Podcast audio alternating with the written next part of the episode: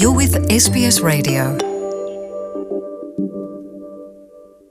ขอบคุณที่ดาวน์โหลด SBS ไทย ท่านสามารถอ่านรายละเอียดว่าจะรับฟังรายการเต็มของเราอย่างไร ได้ที่ sbs.com.au forward slash thai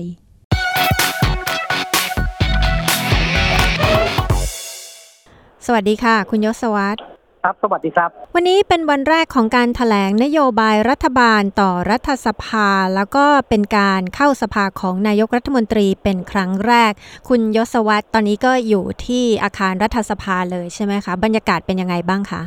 ครับการประชุมรัฐสภาวันนี้ใช้ในส่วนของศูนย์ประชุม บริษัททีโอทีจำกัดมหาชนที่แจ้งวัฒนะนะครับ เพราะว่าอาคารรัฐสภาแห่งใหม่ยังไม่แล้วเสร็จนะครับ หลายฝ่ายก็จับตาว่าพลเอกประยุทธ์จันทร์โอชานายกรัฐมนตรีและรัฐมนตรีว่าการกระทรวงกลาโหม ซึ่งวันนี้ทำหน้าที่รัฐรัฐสภาครั้งแรกเนี่ยจะมีอารมณ์อย่างไรนะครับ เพราะว่าก่อนหน้านี้หลายฝ่ายก็ทราบดีว่านายกรัฐมนตรีอาจจะเวลาตอบคำถามสื่อมวลชน อาจจะมี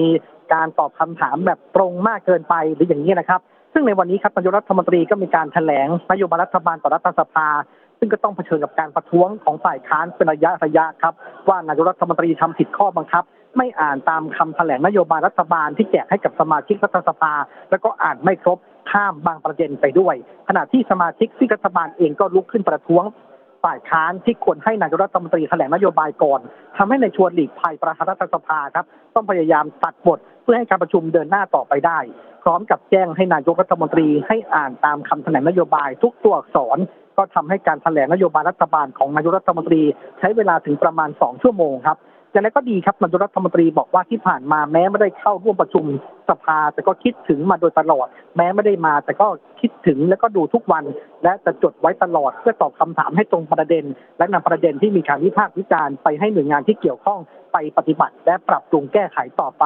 พร้อมชี้แจงว่านโยบายรัฐบาลนั้นเป็นกรอบกว้างๆเท่านั้น แต่ทั้งหมดจะถูกนำมาใช้ในการทำแผนบริหารราชการแผ่นดินจึงขอให้เข้าใจด้วย แล้วก็เรื่องที่ทั้งฝ่ายค้านกับฝ่ายรัฐบาลเสนอมา ก็อยู่ในกรอบนโยบายของรัฐบาลทั้งสิ้นนะครับ นโยบายของรัฐบาลมีรายละเอียดอย่างไรบ้างคะครับความจริงแล้วรัฐบาลได้เผยแพร่คำแถลงนโยบายของคณะรัฐมนตรีพลเอกประยุทธ์จันทร์โอชาที่แถลงต่อรัฐสภาวันนี้ไปก่อนหน้านี้แล้วครับเพื่อให้สมาชิกรัฐสภาสื่อมวลชน ได้ศึกษาก่อนการแถลง นโยบายวันนี้เนื้อหาหลักๆ จะแบ่งเป็นนโยบายหลัก 12 ด้าน นโยบายเร่งด่วน 12 ด้านด้วยกัน นโยบายหลักๆ อย่างเช่น การฝึกปกป้องเชิดชูสถาบันพระมหากษัตริย์ การสร้างความมั่นคงและความปลอดภัยของประเทศ ความสงบสุขของประเทศ การสร้างบทบาทไทยในเวทีโลก และการพัฒนาเศรษฐกิจความสามารถในการแข่งขันของประเทศนะครับนโยบายเร่งด่วนเองนะครับไม่ได้มีการกำหนดกรอบระยะเวลาก็จะต้องดำเนินการให้แล้วเสร็จในหนึ่งปี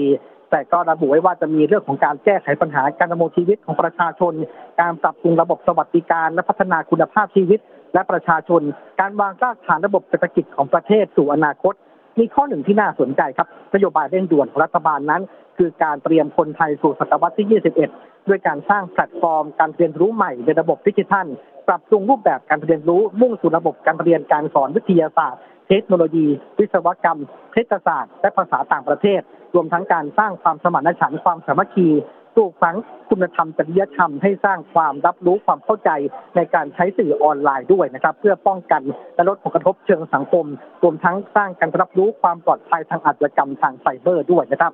ส่วนการแก้ไขรัฐธรรมนูญก็เป็นหนึ่งใน 12ที่นนโยบายเร่งด่วน แต่ระบุเพียงว่าให้สนับสนุนให้มีการศึกษา รับฟังความคิดเห็นของประชาชน และการดำเนินการเพื่อแก้ไขเพิ่มรัฐธรรมนูญโดยเฉพาะในส่วนที่ว่าด้วย หลักเกณฑ์และวิธีการแก้ไขเพิ่มเติมรัฐธรรมนูญ ขณะที่การขึ้นค่าแรงขั้นต่ำ 400 ถึง 425 บาท ที่พักพลังประชารัฐได้เคยหาเสียงไว้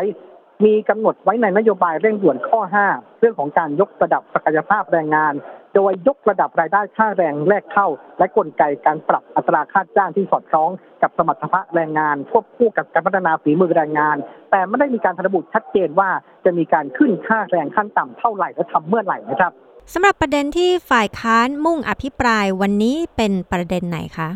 ครับวันนี้ฝ่ายค้านก็ชี้แจงมุ่งประเด็นไปที่สองประเด็นเป็นหลักๆ ก็คือในส่วนของประเด็นคุณสมบัติของนายกรัฐมนตรีและรัฐมนตรีนะครับ แล้วก็ในส่วนของนโยบายต่างๆ อย่างเช่น นโยบายของทางรัฐบาลเนี่ยที่ไม่ได้มีการระบุว่าต้องทำให้แล้วเสร็จภายในหนึ่งปี ทั้งที่เป็นนโยบายเร่งด่วนก็ทำให้เกิดการไม่มั่นใจว่ารัฐบาลจะสามารถดำเนินการตามนโยบายเร่งด่วนได้หรือไม่นะครับขณะเดียวกันก็จะมีประเด็นเกี่ยวกับในเรื่องของพฤติกรรมการสืบทอดอำนาจ โดยหยิบยกเกี่ยวกับเรื่องของการรัฐธรรมนูญนะครับที่มีการร่างขึ้นมาโดยพวกพ้อง นำไปสู่การสืบทอดอำนาจ อีกทั้งยังนำพวกพ้องมาดำรงตำแหน่งเข้าข่ายเอื้อประโยชน์ส่วนตัว และความเชื่อมั่นในตัวนายกรัฐมนตรี ซึ่งแม้ว่านายกจะประกาศว่าจะยึดมั่นในระบอบประชาธิปไตย แต่ว่าจะเชื่อมั่นได้อย่างไร เมื่อนายกรัฐมนตรีเคยกระทำการรัฐประหารยึดอำนาจมานะครับ อันนี้ก็เป็นส่วนหนึ่งของการอภิปรายของทางฝ่ายค้านนะครับนอกจากนี้นะครับ ก็จะมีความเคลื่อนไหวเกี่ยวกับในส่วนของนโยบายรัฐบาล ต่อรัฐสภาในครั้งนี้ มีความเคลื่อนไหวของพลเอกประวิตรวงสุวรรณรองนายกรัฐมนตรีด้วยที่ล่าสุดมีข่าวว่าไปสมัครเป็นสมาชิกพรรคพลังประชารัฐเรียบร้อยแล้ว ซึ่งเรื่องนี้ครับรัฐมนตรีช่วยว่าการกระทรวงเกษตรและสหกรณ์ร้อยเอกธนัทพมเผ่านะครับ ได้ชี้แจงยืนยันว่าพลเอกประวิตรได้ไปสมัครพรรคพลังประชารัฐจริงนะครับ ซึ่งจะไม่มีปัญหาเรื่องของการครอบงำพัก ตามที่นายศรีสุวรรณจันยาเลขาธิการสมาคมองค์การพิทักษ์รัฐธรรมนูญไทยไปยื่นคำร้องต่อกกตให้ยุบพักพลังประชารัฐ แต่ว่าพลเอกประวิตรจะไปดำรงตำแหน่งหัวหน้าพักหรือประธานยุทธศาสตร์ของพักหรือไม่นั้น เรื่องนี้ยังไม่มั่นใจครับควรส่วนพลเอกประยุทธ์จันโอชานั้นยังไม่ได้ทำการสมัครเป็นสมาชิกพักพลังประชารัฐแต่อย่างใดนะครับ ในขณะนี้ครับผมยศวัฒน์พงประภาสรายงานข่าวสำหรับ SBS ไทยจากกรุงเทพมหานครครับ